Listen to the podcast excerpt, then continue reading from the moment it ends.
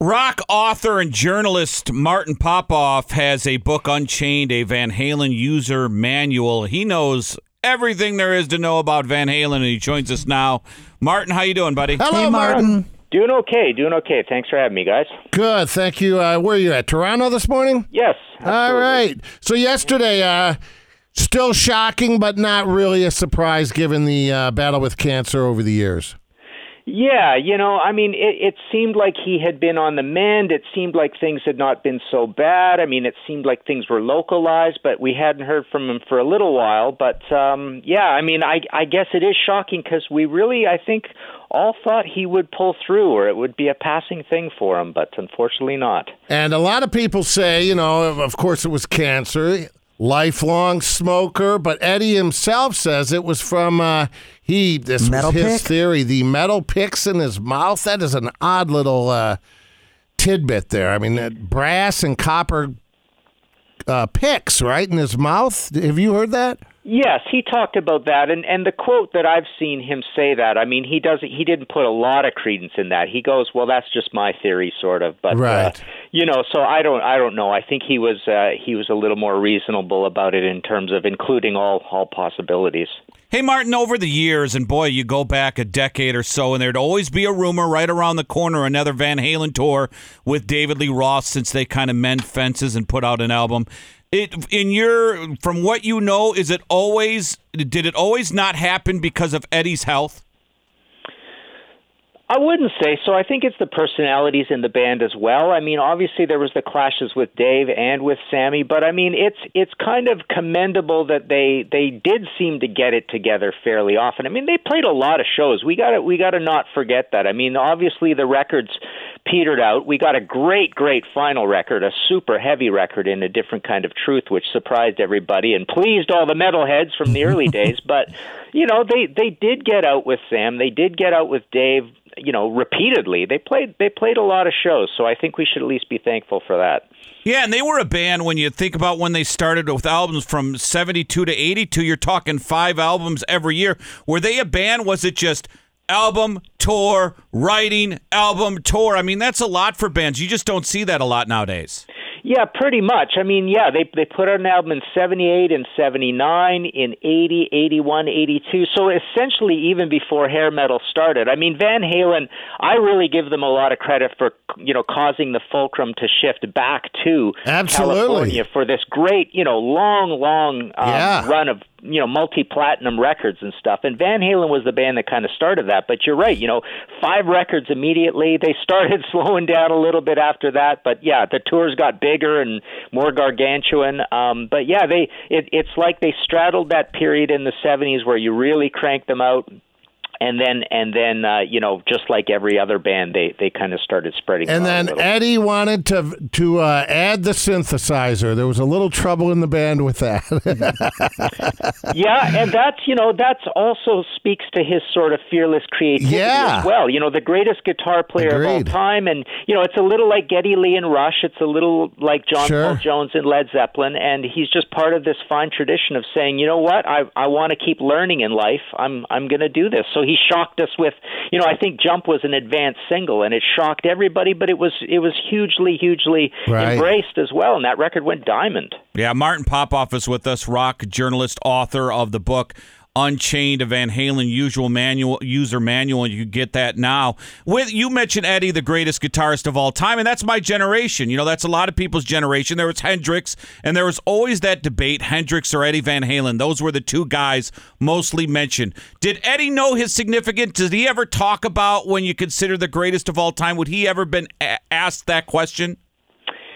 Yeah, and he would be probably pretty modest about it, although he does come from sort of that first, second wave of guitar heroes, because don't forget, at the time he was coming up with Randy Rhoads and Warren DeMartini and George Lynch. But you hit you hit the nail right on the head. I mean, it's literally Hendrix and Eddie, and that and that is it. I mean, Eddie, to me, the other big thing he did was was he started or kick-started uh, over again that idea of the guitar hero, and that's when you got kind of an industry in guitar instrumental albums. You know, every hair metal band had to have a great guitarist in it. We eventually got your Joe Satriani's and Steve Vai. So Sure. that, that's all because of Eddie.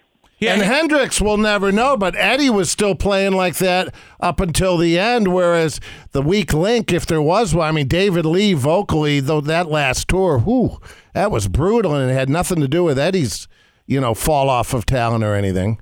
Yeah, I mean, all these bands, the weak link uh, eventually is going to be that lead singer. Yeah, I we, uh, we could yeah. name a half dozen to a dozen examples of Good that. point. But uh, and you know, Sammy always held out hope that they could get back together, and Sammy's voice actually is still in in pretty darn good shape. So where do we go from here? Where do you think they'll go from here? I mean, Wolfie and Alex, do they get together? And or do- I'm sure that's going to take some time here, but you wonder if the band, uh, if Alex will ever do anything with Wolfie and move forward with the Van Halen brand. That's interesting. I never really thought of that, but I almost think what we're going to see more so is Wolfie carrying on the torch because he's a virtuoso in his own right. He's very enthusiastic about being a great player and putting out records, right? And he's he's played in a number of different situations. So I don't know. I mean, I almost think it's a little bit more like we may see a little bit more of of Sammy and Mikey keeping on working together and putting on those great summer parties if this if live rock Yeah. and roll ever comes back. But I think I think Wolfie's going to carry on the flame and be um, you know uh, almost on his own single handedly. He's going to be the guy Like a Van Halen brand. 2 almost. Yeah. Uh, new generation. Yeah, I Martin. I wanted to ask you. I've met Mike Anthony a few times at length, and I just thought he was a delightful, nice guy. Told me some great stories behind the scenes. Hung out with him a little bit, but I just never understood when Van Halen Eddie would bring it back. And I get he wants his kid in the band, but was there a big issue between Mike Anthony, who was great as background vocalist, better than anyone? Was there a big issue between Eddie and Michael?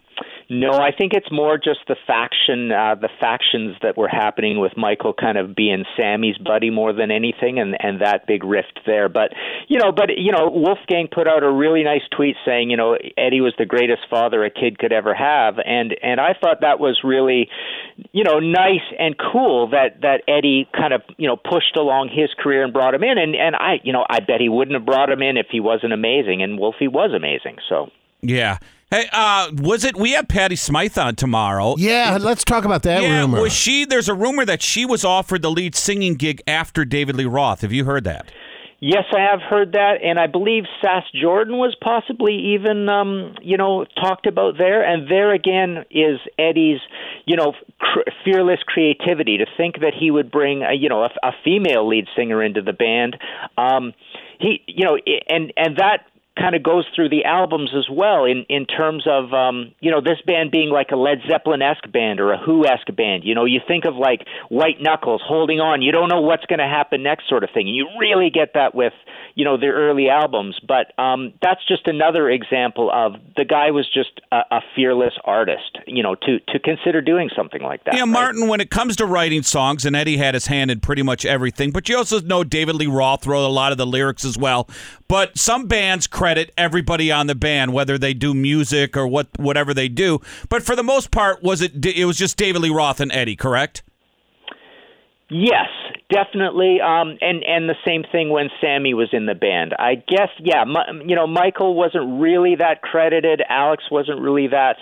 Um, you know, credited with actually being the writers. So, and and you know, it's it is a, a terrible thing that we didn't get more records out of Eddie. And and you you think about him tinkering away at 5150. There is so much more stuff that is on tape, but but you know, unfortunately, I guess they didn't all get together. And and you know, I, we're probably not going to hear a lot of vocals on that stuff. But you know, and and we have to cherish what we have. But the other thing that is kind of annoying is how short Van Halen albums were in the beginning. Remember how how they were you know basically half hour records uh, at that point. So I guess he was pretty discerning about what what he would put out there, and and when he was done, he was done. He'd say, "This is the record. It's time to go on tour." Is Man, remember those solos? I mean, we had never heard Eruption, any. yeah. we had never heard anything up to that point, and now you know there's 12 year olds on YouTube shredding it just like that. But he, you know, people forget. No, Ed, he, he invented that. Yeah. I mean, that was, you know, he he not only did he write it, he was the first. So I mean,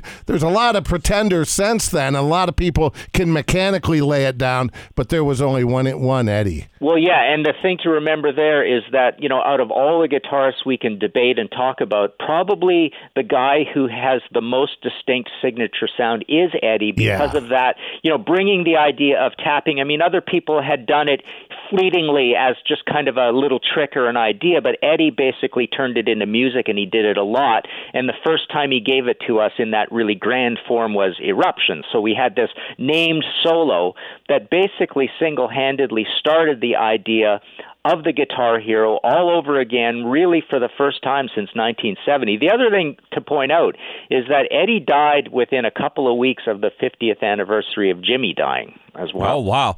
Hey Martin, you're the expert That's here. Give us as we wrap up the interview a tidbit or a factoid about Eddie Van Halen that a lot of people wouldn't know.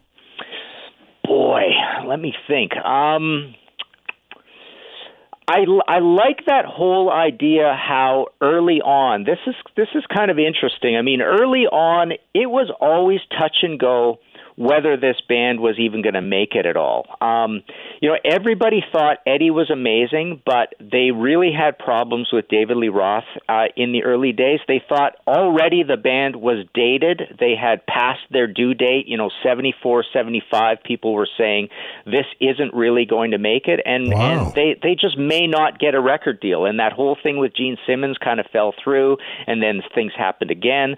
But you know, at, early on, it was it was looking like only Eddie was going to, you know, pretty much.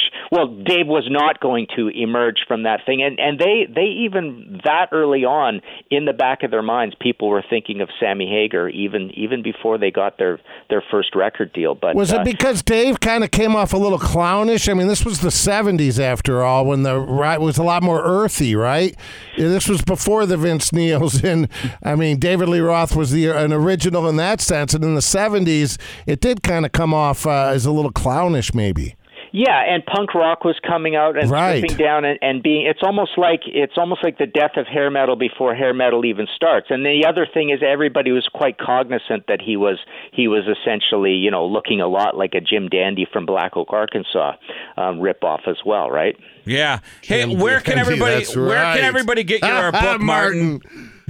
Well, uh, all my books are available at martinpopoff.com, and there's PayPal buttons there and, and everything. So there's, uh, yeah, there's um, Unchained, a Van Halen user manual, but also coming up in a couple of months. I've, I'm right now, this morning already, been having to change it a little bit, but already approved and ready to go is Van Halen, a visual biography, where I did a big timeline uh, in there that's obviously going to need a, a sad and tragic last entry. So that's coming, but yeah, right now I do have the um, Unchained, a Van Halen user manual. Well, let's hook up when you get the new book out, Yeah, Martin. you're a hard worker, Martin Popoff. Thanks very much. Yeah, Bye-bye. okay, I'll let you know when the other one uh, the other one happens. All right, All take right, care. so long.